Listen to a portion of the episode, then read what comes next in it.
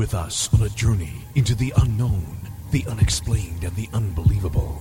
We will test your senses and challenge your beliefs. A world where science and religion clash. Or do they? You will meet real people and hear real stories, but you will not believe. You will witness strange sights and hear strange sounds, but you will not believe. This is the New England Ghost Project. Welcome to the. Good afternoon, everyone, and welcome to Ghost Chronicles Next Generation. I am Ron Kolek, your host, gatekeeper of the realm of the unknown, the unbelievable, the mystical, the magical, the macabre, New England's own Van Helsing. And with me, all the way from East Bridgewater, who's hopefully surviving this brutal snowstorm, is the. Who is she? Oh, the Blonde Bob Show herself, Ann Carrigan. What? Oh, thanks. You forget all about me. Nice, Yes, nice, nice, nice. I'm doing wonderfully. Thank you. I have recovered and and come back from the jaws of death. Uh, Don't don't Like- laugh. I mean, this this flu that's going on is pretty pretty pretty bad. no kidding. No Yeah. kidding. My voice is still not right. I still got a little tail end of it. The antibiotics knocked it mostly out, out of me, but anyways, Oh, late in the day, it catches up with me again. But anyways, yeah, I- that's the uh, the flu is like I just saw today that two they talked just about two instances. One was a young boy that went to New York to play in a hockey game, and then uh, he wasn't feeling good. They took him to the hospital, and they told him, uh, you know, you better go home. So they he drove back to Connecticut and died shortly after. oh my Yeah. God. And the other one was a 42 year old um, mother uh, and from California who, uh, 48 hours and she was dead. Oh my God, that's horrible. Yeah, it's it's brutal. There's been a huge amount of number of deaths. It's kind That's of really quiet. that's terrifying. Mhm. That a disease could knock you down and out like that. Yeah, Bim, bim bam boom, gone. Yeah. That's why I've always had this little.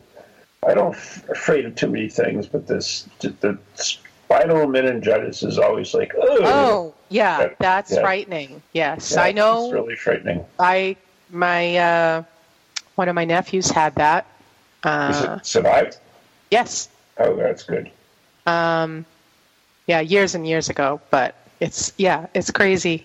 It's just crazy. But uh, on a lighter note, on a lighter note, you There is probably a got a lot. You probably got a lot more snow than I did. Mm. We just got a dusting. Oh, that's good. anyway, joining us now is New England's scary godmother and my co-host, one of my co-hosts from the morning show, is Roxy Zwicker. Good evening, all. Hi, Yeah, Roxy. Roxy Greetings is, from the, the Great White North here. Yeah, you Rox- probably got a Roxy is too, also the uh, proprietor of New England Curiosity. Check out her website, which is New England Curiosity. Is it dot com? Yep, NewEnglandCuriosities.com. There you go. So there you go. So thank you uh, for joining us today. And uh, last week we played a couple of clips, and I've got some pretty good feedback on it from that's from Jeff Belanger's uh, Legend Tripping. And I have uh, some tonight that I thought would fit in well because uh, Roxy is from Portsmouth, New Hampshire. And the first clip that we have actually comes from Portsmouth, New Hampshire. So, uh, Lori, if you could play that first, that'd be great.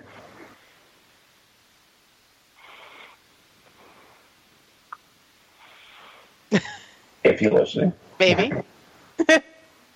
well, you jumped in really fast there. Did I really?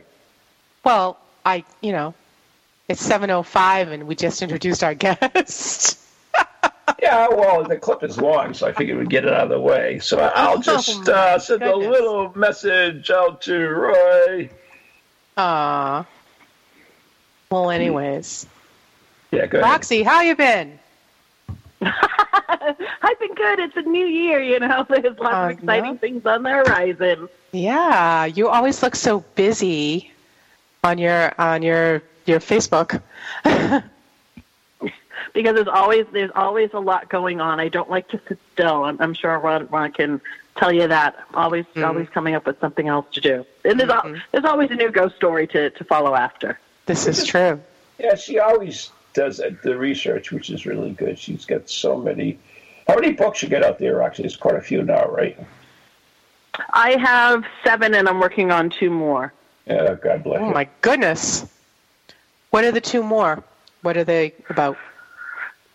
To uh, finish my cemetery series, I have my Massachusetts Book of the Dead and the New Hampshire Book of the Dead. So I'm working on uh, Maine and Vermont right now, and then sometime in the future, I'm going to round it out with Connecticut and Rhode Island. So I've got a, Awesome. a lot from Maine and Vermont right now that's just waiting in the wings. So I've got to get those into the book. Awesome. Can't wait to see them. I'm all Yeah. over cemeteries, you know that. Of course, digging up digging up the stories just like I am. Ah, Excuse me. Yeah. Oh, that's so bad. Uh, Yeah, I know, right? You know what's funny is, is uh, speaking of Vermont, is I, I just received an email from some group up there that uh, I don't know got did some investigation. The house is is possessed by a demon, and Oh, uh, he scared the crap out of the people, and uh, he wants me to help him with this. Like, uh, I don't know, it's just it's something wrong there. People just take this so lightly and jump in. It, it just irritates me at times. So they just assume that there's a demon? Well, there's a whole bunch of stuff that went on and, and uh, so forth, but whatever. It's just uh, it's just sad. That's all. The the state of the paranormal. Some so many groups join it because they think it's just fun and you know they see it on TV and it's no no big deal. But there is some nasty stuff up there out there. And uh, you know, if you read the first Ghost Chronicle books that we write, we, we talk about the exorcisms that we attended, uh, and uh, also a couple other cases that were really nasty as well. So, uh, yeah, you just can't go out there thinking, "Oh, there's nothing out there." You don't have to really. I've seen this on TV, but you, you really have to, uh, you know, be careful with what you do. Anyway, uh, anyways. I have been told that it is all ready to play, so let's play our first episode from uh, Jeff Belanger. Well, this is a fine little museum here in downtown Portsmouth, New Hampshire, but why are we here, Jeff? We're looking for a quilt ray, and it's an old one. It dates back to 1768. Wow, but what's so special about it?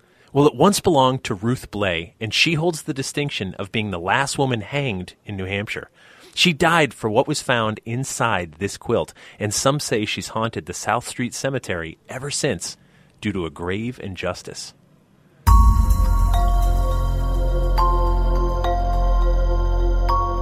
Hello, I'm Jeff Belanger. And I'm Ray Auger, and welcome to the New England Legends Podcast, where each week we explore the history, legends, and lore of the Northeast.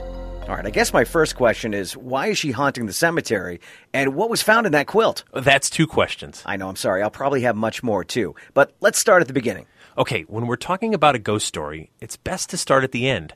And that's why we're here at the museum, to see this quilt. If the quilt is real, then it adds a lot more credence to Ruth Blay's story and ghost. So let's set the stage. Ruth Blay's story begins in 1768. Ruth was a 25 year old school teacher and beloved in the town of Portsmouth until Until. until she got pregnant out of wedlock. In those days, that was absolutely scandalous. She concealed the pregnancy from most people, but a few knew. And even before the days of Facebook, people talked. You have to understand all the dirty looks she would have received as her belly grew. How parents of school children would question whether she was fit to teach their kids, how she would be shunned by the church and community. Ruth's life was ruined forever. And no one knew how short that life would be on June 10th, 1768. Well, what happened on June 10th? On June 10th, Ruth Blay gave birth to a baby girl. But according to Ruth, the baby was stillborn. So she wrapped the infant in a quilt and placed it in a nearby barn, we assume to bury it later when she was in a better mental and physical state. But just three days after, five year old Betsy Pettingill of Salisbury was visiting her uncle who owned the barn. She went exploring as kids often do and found this quilt in the corner. She unwrapped it and was horrified by what she found. I can't imagine what that must have been like for a five year old. So, what happened next? Betsy Pettingill lived to be 105 years old and claimed even in her old age that what she saw in that quilt that day has haunted her ever since. After the dead infant was discovered, people quickly suspected Ruth Blay. Some knew she was pregnant, and when they went to her home, they saw she was no longer with child and no infant could be found. Blay intended the child was stillborn, and she was waiting to give it a proper burial, but English laws were just not on her side. All right, I'm reading the charges against her here. It says, and I quote, concealing the birth of a bastard child so that it might not come to light whether said child was born alive or not. Under British law, this crime comes with the death penalty. Ruth spent the rest of the summer in jail until the fall when she was tried and convicted. Judge Wiseman Claggett decreed the hanging should take place November 24th. Well, this seems pretty harsh if the baby really was stillborn. The people of Portsmouth felt the same way, Ray, and no one was happy about this young woman losing her life considering the circumstances. The complaints made their way all the way up to the governor's office. Provincial Governor John Wentworth deferred Blay's execution until December 9th, and then she was issued another reprieve until December 23rd, and then finally it was decided December 30th would be her day of execution. The hanging was to take place at the gallows that were erected on the corner of what is now South Street and Sagamore Avenue in Portsmouth. But the story gets worse for poor Ruth. How could it get worse than facing the gallows? Read this from the June 5th, 1971 Portsmouth Herald describing what happened next. All right. It says the warrant for execution read between 12 and 2 o'clock December 30th, but the 12 has been crossed out and 10 was inserted. Why would somebody change the time? The rumor was that it was Sheriff Thomas Packer who changed the times. Well, why did he do that? Sheriff Packer had recently boasted that he would be hanging the third woman of his career. He'd already hanged Sarah Simpson and Penelope Kenny in 1739 for the murder of a child and a man, and now Ruth Blay would be his third. He moved the time earlier because he wanted to get home in time for dinner so that it wouldn't get cold. That's horrible. I'm reading some eyewitness accounts of the hanging that say Ruth Blay shrieked and screamed on the way to the gallows. The assembled crowd could only look on in horror as she stood on a horse drawn carriage. The rope was placed around her neck, and then the horse was whipped, sending him into a trot, pulling the cart out from under Ruth Blay and snapping her neck. Ruth Blay was hanged at 10 a.m two hours earlier than the court decree. At 10:30 a.m., a messenger on horseback raced to the gallows with another reprieve from the governor. Had the execution time not been moved, Ruth Blay may have lived. Well, this makes me furious that a sheriff would value his dinner over doing his job when it comes to the life of a person who really was a victim of circumstance more than anything. It made the townspeople furious as well. That night, an angry mob gathered by Sheriff Packer's house and hanged an effigy of the sheriff with a sign that read, Am I to lose my dinner? This woman for to hang? Come draw away the cart, my boys. Don't stop to say amen. Was the sheriff ever punished? No, he wasn't. He lived out to a ripe old age and died wealthy. He's buried in North Union Cemetery. The 1971 Portsmouth Herald article mentions that the infamous quilt made it into the Portsmouth Historical Society's collection, and here it is now in storage. Also, I noticed that we haven't mentioned the father of Ruth Blay's bastard child once. No, we haven't. I found no record of who he was. He isn't mentioned or deemed relevant. This is the part that's most infuriating to me. Ruth Blay was unjustly hanged by the sheriff, who was more concerned with his dinner than following the law or doing the right thing. It's systematic sexism using lethal means. No wonder her ghost still haunts us. I agree. And we should continue this story over at the corner of South Street and Sagamore Avenue.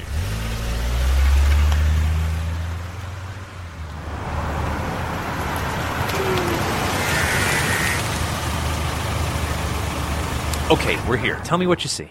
Uh, let's see. I see a pretty large cemetery and a small pond just down a slight hill. Though locals call this South Street Cemetery, it's actually five cemeteries in one. One is called Elmwood, another Harmony Grove, there's Proprietor's Burying Ground, Sagamore, and Cotton. But we're mainly concerned of the area of Proprietor's Burying Ground and Harmony Grove. If the gallows were right here, I'm guessing that means Ruth Blay's grave is over there? Records indicate Ruth Blay was buried in an unmarked grave just north of that pond in the vicinity of modern day Proprietor's Burying Ground and Harmony Grove. She doesn't even get a proper burial? No, she doesn't. But her hanging would serve as the last public hanging of a woman in New Hampshire. The public didn't have the stomach for it after Ruth Blay, and society changed. 25 years after her death, lawmakers ruled that concealment would no longer be punishable by death. All right, fast forward to 1971, and the Portsmouth Historical Society receives a donation of this infamous quilt for their museum. And now the local cemetery is haunted. I think most old cemeteries earn a ghostly reputation at some point. That often has more to do with the living than the dead. If you were a ghost and you could haunt anywhere, I mean, would you choose to haunt a cemetery? No way. I'd be haunting the front row of the best concert venues, or maybe the 50 yard line at Gillette. I'm with you there. But when you walk into a cemetery, you can't help but think about your own mortality. There are countless bones beneath your feet, and you know deep inside of you that this place right here is your ultimate destination. Even if not this particular cemetery, you're heading for a boneyard at some point, just like these fellow travelers to the grave who arrived here ahead of you. That fear, I'm sure, makes us more open to all things ghostly. But there's another wrinkle at South Street Cemetery. The hangman's gallows were once right here, and Ruth Blay was killed in this spot, and her body lies somewhere nearby. Honestly, I'm getting shivers just thinking about it. People have reported strange ghostly lights in this boneyard. Sometimes witnesses say they've heard the shrieks and cries of Ruth Blay in the breeze, especially on winter's days like this one. Well, she truly does haunt us. As well she should. Sometimes society fails its people. What was done to Ruth was the worst kind of oppression and sexism to women. Had she not tried to conceal her pregnancy and stillborn child, she would have been completely ruined in her community. She wouldn't be able to work, live, or even feed herself. By trying to hide the pregnancy and stillborn child, she at least had a chance. If you think about it, she was facing the death penalty either way.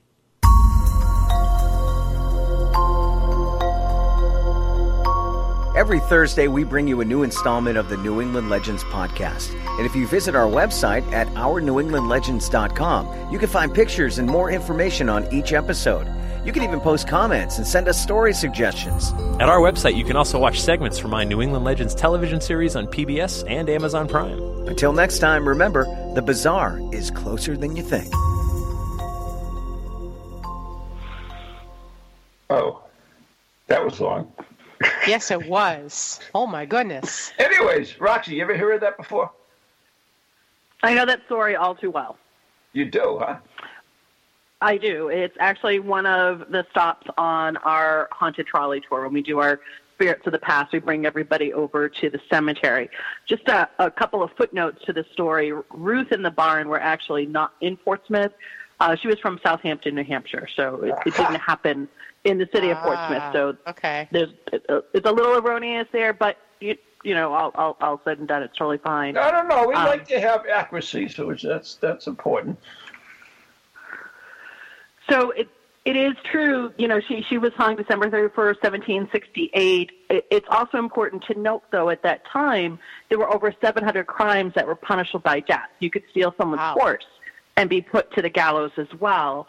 So it, it wasn't as though she was being singled out. I mean, pe- that was, you know, part of the law back in the day. There was a law against everything, and if they chose to push it to the limit, they of course could could charge you as many times as they want because there was no double jeopardy laws either.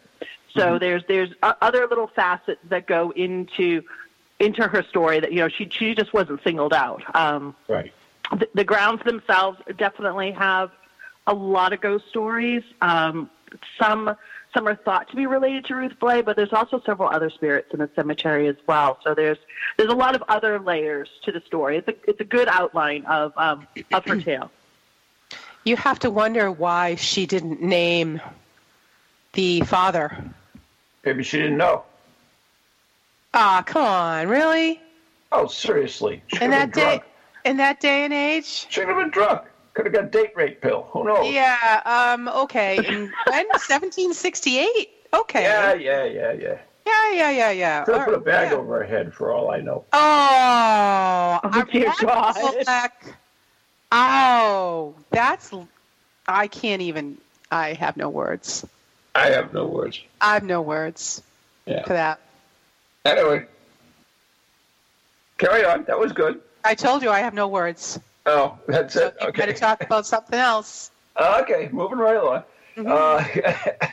Uh, Roxy, uh, that, that's the one thing uh, that I love about Roxy and her trolley tours and walking tours that she has so many stories like that in the town of Portsmouth and uh, city of Portsmouth, and there's there's tons of stories there, and and you keep getting them, don't you, Roxy?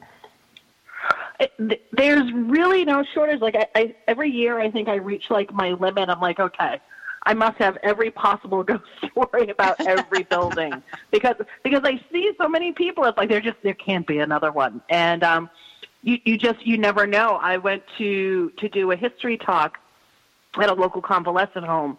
Trust me, not the first place I would knock on the door and say, "Hey, do you guys have any ghosts?" and when I finished doing my, because it's the last stop for people. I mean, you know, it's, God's waiting room. I hate to say they yeah, they they check in, they don't check out. no, it's true. It's true. So I know, you know, I yeah. would. How I mean, how would you even approach that? So when I went and did the talk, the woman um, said to me, she says, you know, she says, if you're interested, she says, like, you know, I've got something to give you. And I, I said, sure. I said, you know, what do you got? And she handed me a file folder, and there were 40 years of handwritten on green paper of ghost stories about that location. Oh my From- God! Staff, residents, Wow. uh, Really? volunteers. I could not believe the volume of ghost stories about this building that I passed all the time on tours, but you know, Wow. ne- never would stop to ask.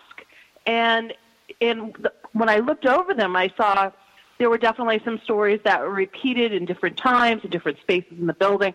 And I, I quickly asked, I said, so, I if you're going to give me these stories, is it okay with you if I share these stories? And their response was that they actually thought it was more common knowledge that their building was haunted, and they had no problem sharing those stories. I was like, oh my god, I had I had no idea. So a, a funny thing happened with that. Of course, of course, in this line of work, a funny thing always happens.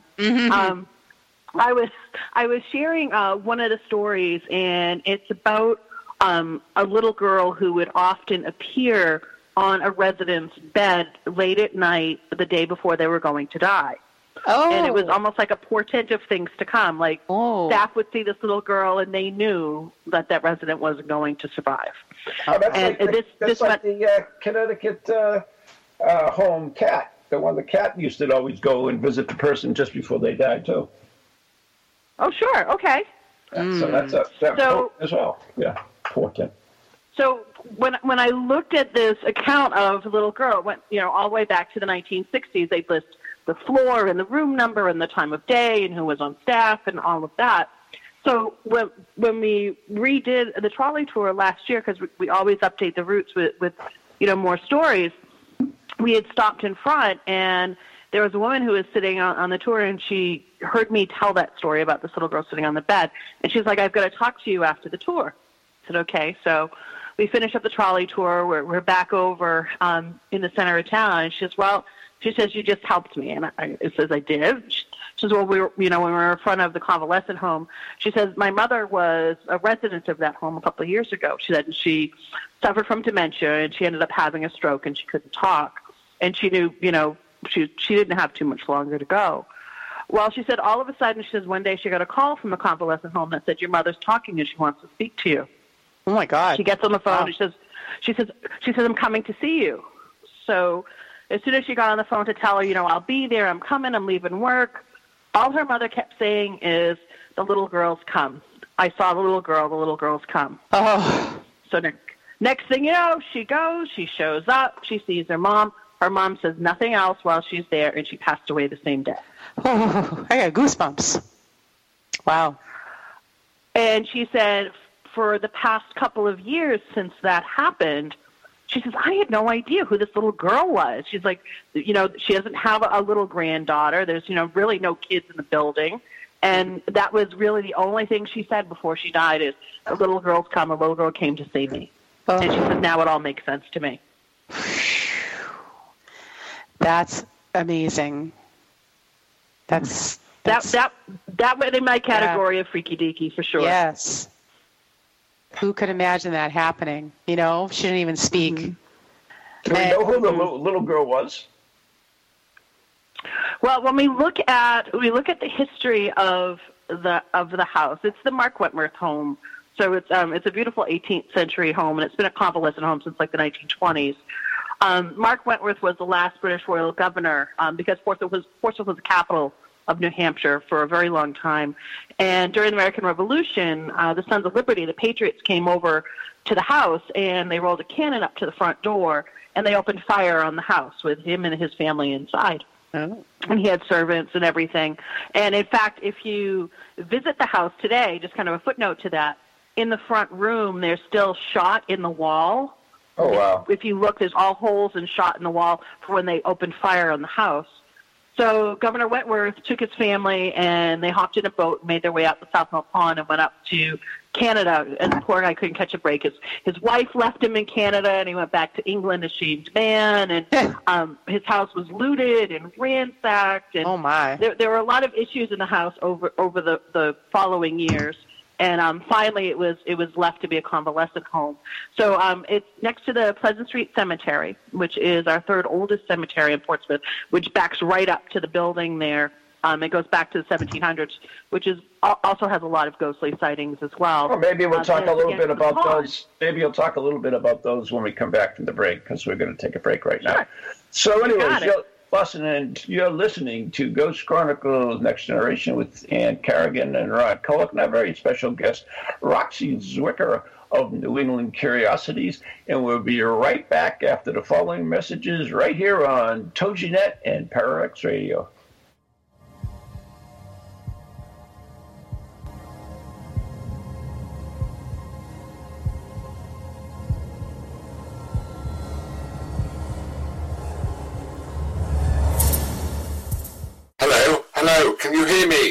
Name is Harry Price. I am speaking to you via the medium of the Ghost Box. Many of you will know I carried out the first live radio broadcast from Haunted House way back in 1936 for the BBC. Now, thanks to the wonders of modern technology, I am still able to keep abreast of 21st century ghost hunting by listening to Ghost Chronicles International on TogiNet, ParaX Radio, the Ghost Channel, and even on something called a podcast. Two splendid chaps host it. One is an American who calls himself New England's own Van Helsing, although I have discovered his real name is Ron Kolek.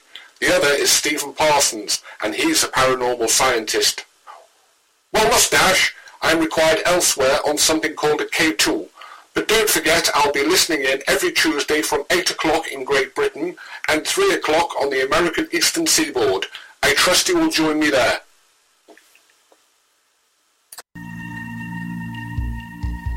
Feel the need to do some soul searching or make some changes in your life to create a more positive future? Then Circles of Wisdom is just the place for you. Circles of Wisdom is a metaphysical bookstore and more, located on Route 28 in downtown Andover, Massachusetts. We carry a large selection of books and music, crystals and gemstones, jewelry and gifts, sage, aromatherapy, and so much more, all in a relaxing and welcoming atmosphere. We offer classes on a variety of topics like yoga, Reiki, psychic development, alternative healing, and personal transformation.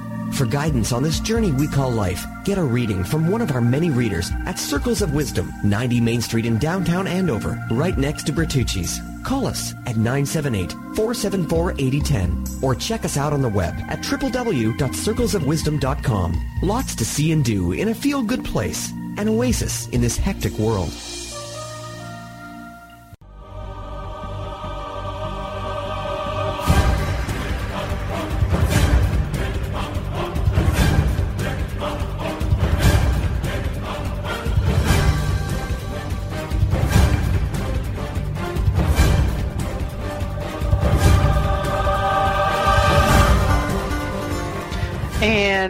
Welcome back to Ghost Chronicles Next Generation with Ron and Ann and our special guest this evening, Roxy Zwicker.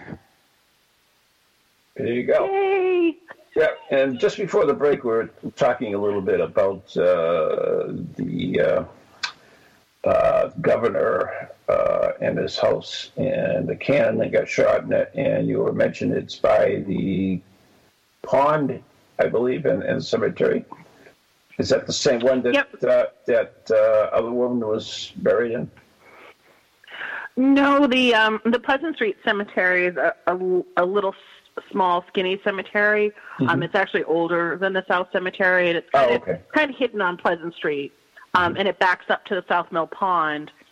So a, a, a couple of, of additions to to that story. So South Mill Pond was the the site of a Indian or Native American incident that happened out there when the folks in Portsmouth had signed a truce with the natives that you know they weren't going to battle it out anymore because we had 11 Indian raids in the 1690s in the city. Yeah. So they they signed this truce, and next thing you know, the natives are out there and they're on the pond, and some rowdy Portsmouth folk went by and they opened fire on the Native Americans that were out on the pond and actually killed some of them, including a child. Huh. So we have that story right behind the governor's house, and then of course the Pleasant Street Cemetery, which is interesting in the respect that there's a lot of sea captains' gravestones that are there, and families, and a lot of children's graves there too. But you'd never know unless you went back and did the research, because there's nothing on the stones or markers to tell you that the gravestones are in name only for the sea captains. That a lot of them actually died at sea back in the late 18th century. So you just have the stones. So we've we found a lot of children wandering the cemetery there, um, which is kind of funny because the, the the Governor Wentworth house is right next door to it. So there's um there's a lot of layers of ghost stories and a lot of layers of history right in that same spot. And to sit, I mean, it it took me I can't tell you how long just to read through all these pages of incidents that, that were happening at the Governor Wentworth House that, that are still happening. Um, They hear a child trapped in the giant grandfather clock in the house, Oh. and the child the child screams, "I can't get out! I can't breathe! Help me! Help me!" Oh in the middle of the night at two o'clock in the morning, and there's nobody there Wow. but staff and residents hear this child screaming in the clock. There was another resident who always showed up for lunch, you know, every day, 12 o'clock, first one in the sea. And when lunch came one day, she wasn't there. And they're looking around. They went back to her room. They started a search of the building and the house. And they got up to the main section of the house, and there's a little beauty salon there. Salon was not open, but the door to the salon was open. So they went in, and there was nobody there, but they noticed the back door in the salon was open. So they went through the salon to the back door, and that's where the servant staircase is that goes up to the servants' quarters. And there was the resident sitting on the stairs, cool and calm as could be, and told staff that she was waiting for a little servant girl to come back downstairs. She told her to wait on the stairs as she had something to show her. Oh my goodness. That's, That's- So yeah, Yeah. It, it's crazy. It's crazy. It's um, it's really cool because I I just learned about this place over the last year. that is amazing. You know, you could probably write a whole book just about this one place, given all those stories, Probably, right? Probably There's am. Yep, Another absolutely. book. book number three you're going to work on in the next year. There you go. Oh my goodness. You know what's funny, Roxy, is, is when we do the uh, haunted tours at the lighthouse, we always have different spirits pop in, and it's it's not your usual suspects at, at, at, times. There's, there's we find these like sometimes a, a woman uh, or a child from Portsmouth that, that drop in, and uh, I, I wonder. It, it's not that they're they're haunting the fort at all. I think it's just because someone's trying to contact the other side and they just want to be heard. They just want their story told. I'm a firm believer in that completely. I mean, I, I know, no, no pun intended, but I mean the lighthouse itself is is a beacon for spirits, and if you're out there, you know, on a big scale with with a lot of people trying to make that contact, you're going to get all of these drop-ins. It happens to us all the time when we we do seances or walking through these buildings. It's like I don't know who this ghost is, but here they are. But we're out there trying to make that contact. So yeah, Right. that happens. I see it all the time. Mm-hmm. Well, it makes sense because I- I mean, if you, how many times have we been to like a, an evening with a, a platform reading with a medium? And I mean, you never know who's going to come through. So why does it? Why would it make a difference in a an investigation? You know what I mean? Right. It's all the same thing. I believe we have a uh, question for uh, Roxy in the chat room. We we do, and uh, Ghost Girl is wondering if Roxy has ever seen a ghost on her tours.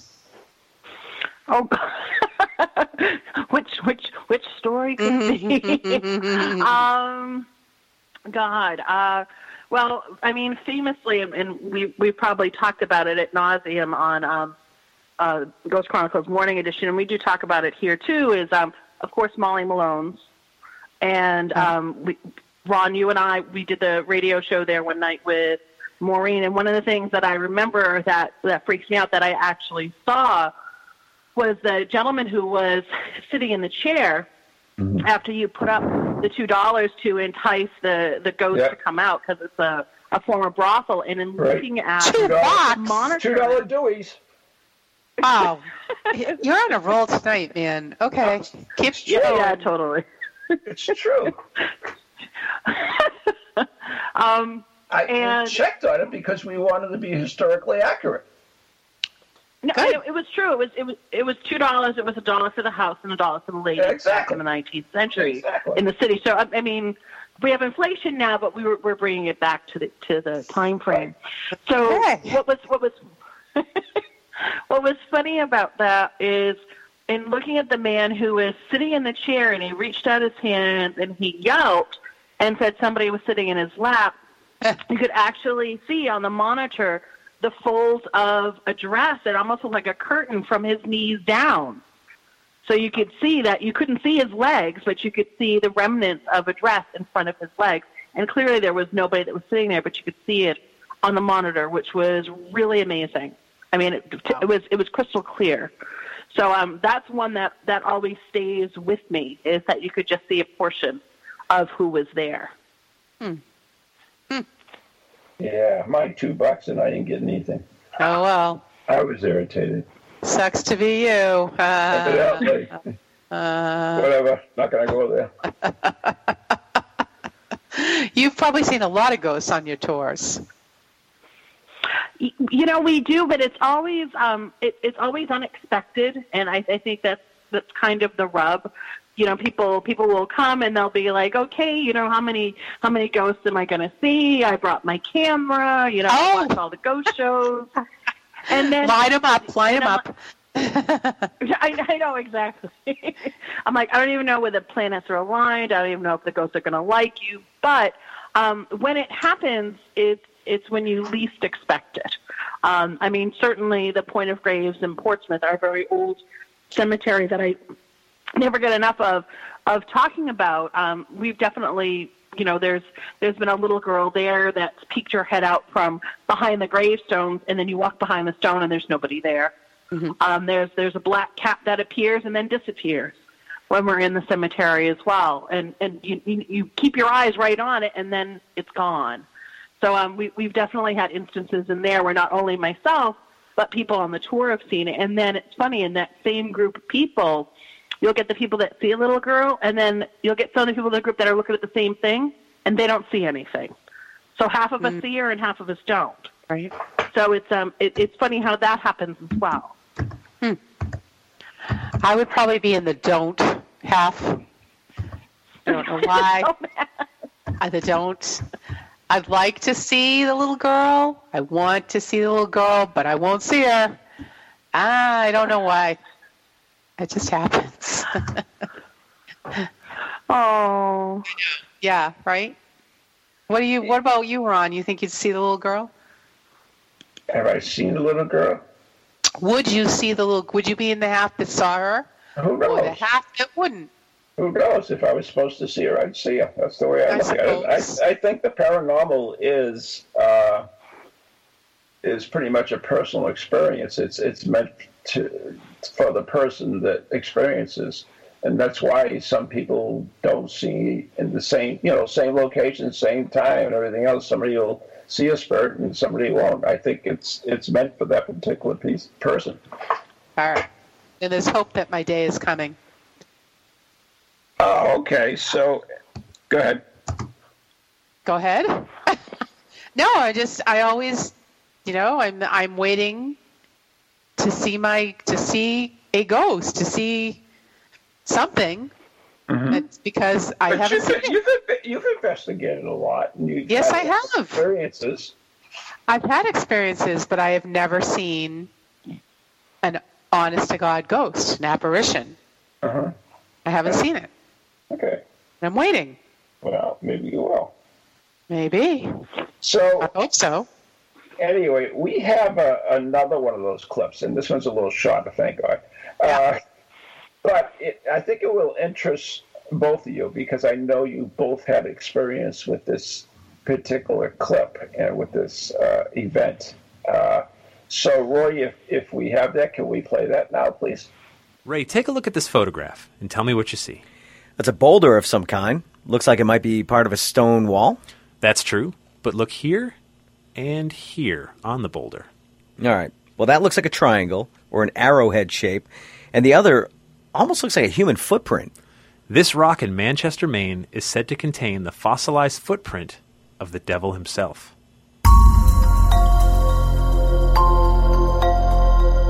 Jeff Belanger, And I'm Ray Auger. and we're on the hunt for the devil in this week's episode of the New England Legends podcast. All right, I can see how the triangle might be considered kind of like a cloven hoof, but the other print looks more human, and it looks like that human stepped in mud, maybe slipped a bit. We should mention that if you go to our website, ournewenglandlegends.com, we posted the picture of the rock so you can follow along, see it for yourself. Just click on this episode. The devil's been depicted in many different forms over the centuries. The cloven hoofed figure goes all the way back to Greek mythology. The god Pan had the legs and feet of a goat, the upper body of a man, and horns on his head. He's the god of the wild, and he's often depicted holding a musical instrument. Ah, that's where they got the pan flute from. It is indeed. And the Greeks also considered Pan to be the god of impulsiveness, which is where we get the word pan, pan, Panic. Panic. Yes, the word panic. It's kind of a tribute to the god Pan. So in early Christianity, making the connection from the devil to a pan like creature really wasn't much of a leap. So, what brought the devil to Manchester, Maine? Now that's a good question. The story of the devil's footprint would have to take place sometime around 1792 or 1793. We place the story there because the nearby North Manchester Meeting House was built in 1793, so this story would have to take place during the construction. The legend goes workers were clearing the road and the land to build that meeting house and the graveyard next door. And as they were digging, they hit this large boulder. And anyone who's ever put a shovel in the ground in New England knows we have plenty of rocks. Very true. But this rock seemed to be immovable. The story goes that one of the men working on the construction was so frustrated with this immovable rock that he stood on top of it and proclaimed he would sell his soul to the devil if the boulder could be moved. The next day, when the builders arrived for work, they found the man who made the sinister proclamation now gone. And that boulder? It had been moved out of the way to where it sits today as part of this stone wall.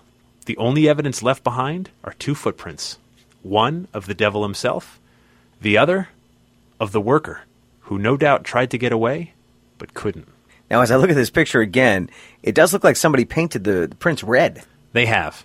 This legend draws in visitors from all over, and the paint helps you quickly find what you're looking for when you're near the meeting house. Now, why do early New Englanders have such a fascination with the devil? His name comes up a lot from Salem.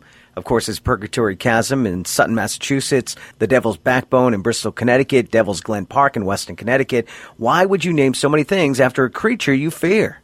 Ray, I think we need the devil. We always have. Fearing this preternatural creature helps keep our moral compass in check. If we name places after him, it's a reminder that he's always nearby. And in New England, we don't let the past go easily. It's not lost on me that the Devil's Footprint rock sits next to a church. A church that's still in use to this day. That rock, in its legend, has a moral for the faithful. Sell your soul to the devil, and you'll get what you want, but at a price you might not want to pay.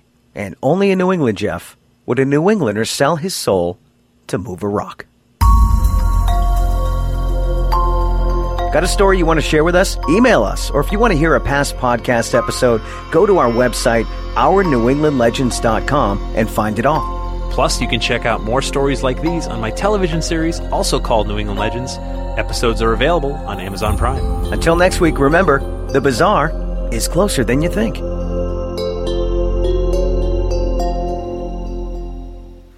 Alrighty then. So I'm looking at a picture of this rock right now Yeah. At our New England Legends.com. Um, There you go. In case we haven't plugged it enough. Um, Hey, it's a cost for these little clips. you know. I I'm not seeing the man's footprint. Maybe it's just me. Mhm. I see the little pointy toed. Well, Um, you also don't see ghosts, so that's all I yeah. Okay. Where's the guy's footprint? Which which? I don't know. I'm not there. So, Roxy, have you heard this story? It should be. Have you heard this story, Roxy? I, I, I have heard that story, and um, have you ever seen the it takes rock? place in Central. I, I haven't been up to that rock. Um, I've been to the Devil's Footprint in Ipswich, Massachusetts, Uh-huh. which is right around the same time frame from 1740. Got um, around, didn't he? I- the I do- He, well, Yes. of course, he's everywhere. Yeah. um, what what what they didn't talk about is all the ghostly sightings that are seen um, in the cemetery behind the the North Manchester Meeting House. Really? Uh, people have, have have described seeing a full-bodied apparition of a woman in white. There's uh, stories about people who will sit next to the cemetery, even you know on on a, a you know a, a non-humid night, and their windows and their cars fog up. Uh, a lot Yeah, of paranormal yeah. groups go and, and check from. out the space as well. Oh, stop it! stop it, Mister Two Dollar Dewey. Yeah. Um, Right. But I mean, there's there's lots of levels of ghost stories. Does it have something to do with the deal that he made? The way the way I had heard the story is that the devil and this man met toe to toe on the rock. Uh-huh. So that's that's the way the the two imprints on the rock have met. Hmm. Okay. That's the thing about these things is is they are stories and and uh, they may be based on facts, but as the uh, depending who you hear it from or where you get them from, they they do vary. And uh, They, they do. Yeah. in Ipswich, the the story was about a devil that he would hide behind the mirror that hung in the pulpit of the church. And while the minister was ministering to the congregation, the devil would be behind him, almost mocking him. So one day the minister turned around, which just happened to be this minister George Whitefield, who's pretty famous name on the North Shore, mm-hmm. and he took him and he threw him off the steeple of the church. And when you stand out in front of the church, you'll see a marking very similar to the, the one that we were just talking about behind the meeting house in the ground in the rock, and it looks like a devil's hoof print. And um, that that story has been part of Ipswich history. I mean, ever ever since 1740. Wow. He just grabbed that devil by the scruff of his neck, That's dragged him up to the do. Yeah, him steeple, by the horn and fling him. just Yeah. flung him off the steeple. Good. That's There you go. awesome. So, All right. You know, Ro- uh, Roxy uh, told us on the morning show uh, about the, uh, I can't remember the name of the church in there, and the, the minister, uh, I, and the head or something. Can you, does this come back to you? I can't remember the details exactly. Minister and a head. Yeah, is there like a white stone or something that's in the church and blah, blah, blah, blah, blah, blah. Oh, God. I think you dropped dreamt the, this. mi- it was it the minister in the arm in Newburyport? Yeah, that's the one. Yeah. It's close. Arm, head. Arm, head, it doesn't matter. Body part. Body part is the key thing. So, would you, would you would you give us a little synopsis of that so that I already mucked it up anyways? Mm-hmm. yeah, I can. Um, so this story comes from Newburyport, and you can actually find it in um, my Massachusetts Book of the Dead. And it's about uh, the minister of the church, whose name is escaping me. Give me a second to remember it. Um, and he You're already was way ahead of me. buried right. You got the right body part. um, so he was buried right in the basement of the church. So they had it so you could actually view his arm as well as his entire body. And his arm was closest to the window where you would walk by. So it just so happens that someone went by and decided that they were going to, when no one was looking, remove the arm from the corpse and take it with him. There you go. God, no. This is it. Why? It's in my Why? cabinet because it ends up in my cabinet of curiosity. Um. oh my God. so, I didn't know you had the arm. It was With, with, with my iguana, my haunted iguana. He took it. Yep. So um, the man was from overseas and he was from England. And nobody could find the arm. The decision was made to, to finally close off the grave where nobody could have access to the body. And sometime later, was it the man's ghost or was it just his conscience finally got the best of him? He decided to package up the arm and put it on one of the next ships going back over to Newburyport Oh. and it's now down back in the, the basement of the church with the minister there. But yeah, his arm was was stolen, ripped right off his body. He just thought he'd bring it home to England Yeah. for chuckles and giggles. He thought he would bring it home. I a grim grim man. y- ah, hmm. Almost, Yep. as, almost as bad as having a nun, nun's uh, jawbone. You know what I'm saying? Hmm. hmm I'll agree who- with that. I don't know who has that, but uh, anyway. uh, the, the, the paranormal is so intriguing. There's so many great stories out there. They're, they they vary. A lot of them are alike. You know, like the hitchhiker story, the haunted hitchhike story. I mean, that's all over the world. That's not just in Right. the Torta Triangle. Uh, and, and you know, stories like. Uh, um, What's the name? Uh, the one up in uh, the cemetery in Chicago. Mary. Bloody Bloody Mary. No, not Bloody Mary, but uh, Um, yes, yes, yes, yes. the yes. one, yeah, she Sorry, gets a ride yes. from the people. That, that story is in various forms all throughout the thing. Yes. So it, it's intriguing. Why do you think that is, Roxy? Why do we have these?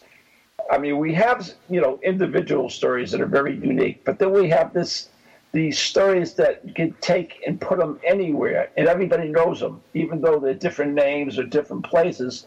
They all know the story. Be- because it's part of our culture as as a society. I mean, a- anywhere you go in in the world, it, it doesn't matter. You know, from from you know the, the deepest parts of South America, there are stories about ghosts in our culture. So we're naturally going to. I mean, I have not met a person that has not heard a ghost story, and some are definitely much more intriguing than others to some people, and those are the ones that that linger, and those are the ones that we remember. I mean, we've talked about it too, you you and I, about how many you know women in white are there that are Oh, out yeah. there, and everybody Right. you know gets this in their mind about this woman in white and that you know this lost soul that she is. It's um it, it's you know it intrigues us on so many levels that we remember. I mean, for for me, it was just going on field trips as a kid in, in school in Massachusetts, and you're in these old places, and I made no bones about it, no pun intended, when I was a kid, and I'd always ask, I'm like, wow, that's such great history. Is there like a ghost story here? Mhm, And there, mhm. I mean, nine times out of ten, there was. I mean, so it's it, we're, I mean, we're so used to it as part of everyday life. You know, you hear about it, or you pass that old house, or it's just it's so intriguing. We get to know, you know, one ghost over another. Yeah, But it's more acceptable now because of all the stupid shows on TV. But uh, you know, back not too long ago in the past, you know, if you mentioned ghosts, everybody would poo-poo you. And but now there seems to be, oops, doorbell, which means pizza from the dead here.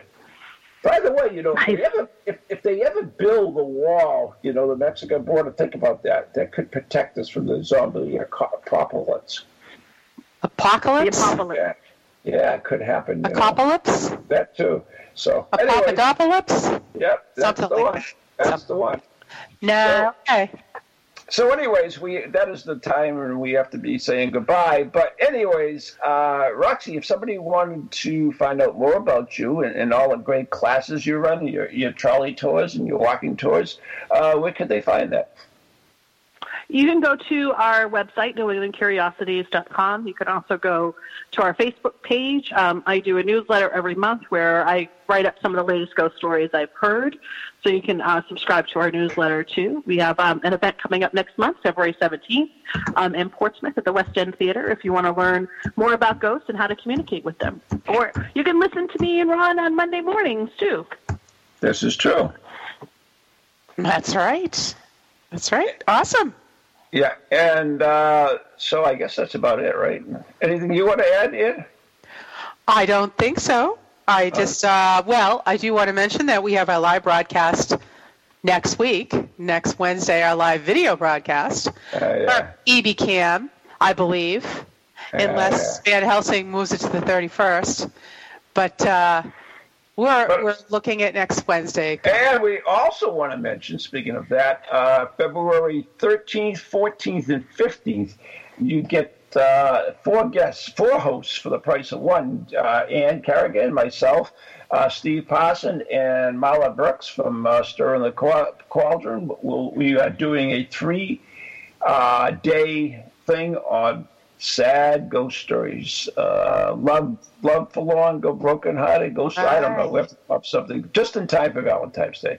So you can listen. You can listen at uh, on the international show uh, at Tuesdays at three o'clock on the 13th, and then Ann and I show the 7 o'clock on Wednesday, the 14th, Valentine's Day. That's sweet. And then finally, uh, ended up with Marla Brooks on Thursday at 9 o'clock on ParaX. So there you go. We got So- tunes. We got to go. I know. We want to thank everybody for uh, listening. We want to thank Roxy Zwicker for, Zwicker for all her insight. And uh, boy, I need some more drinks. Uh, So, anyways, till then, good night and God bless. And uh, there you go. Good night, everybody. Thanks for listening. From goalies to ghosties, long leggedy beasties, and things that go bump in the night. Deliver us, good Lord.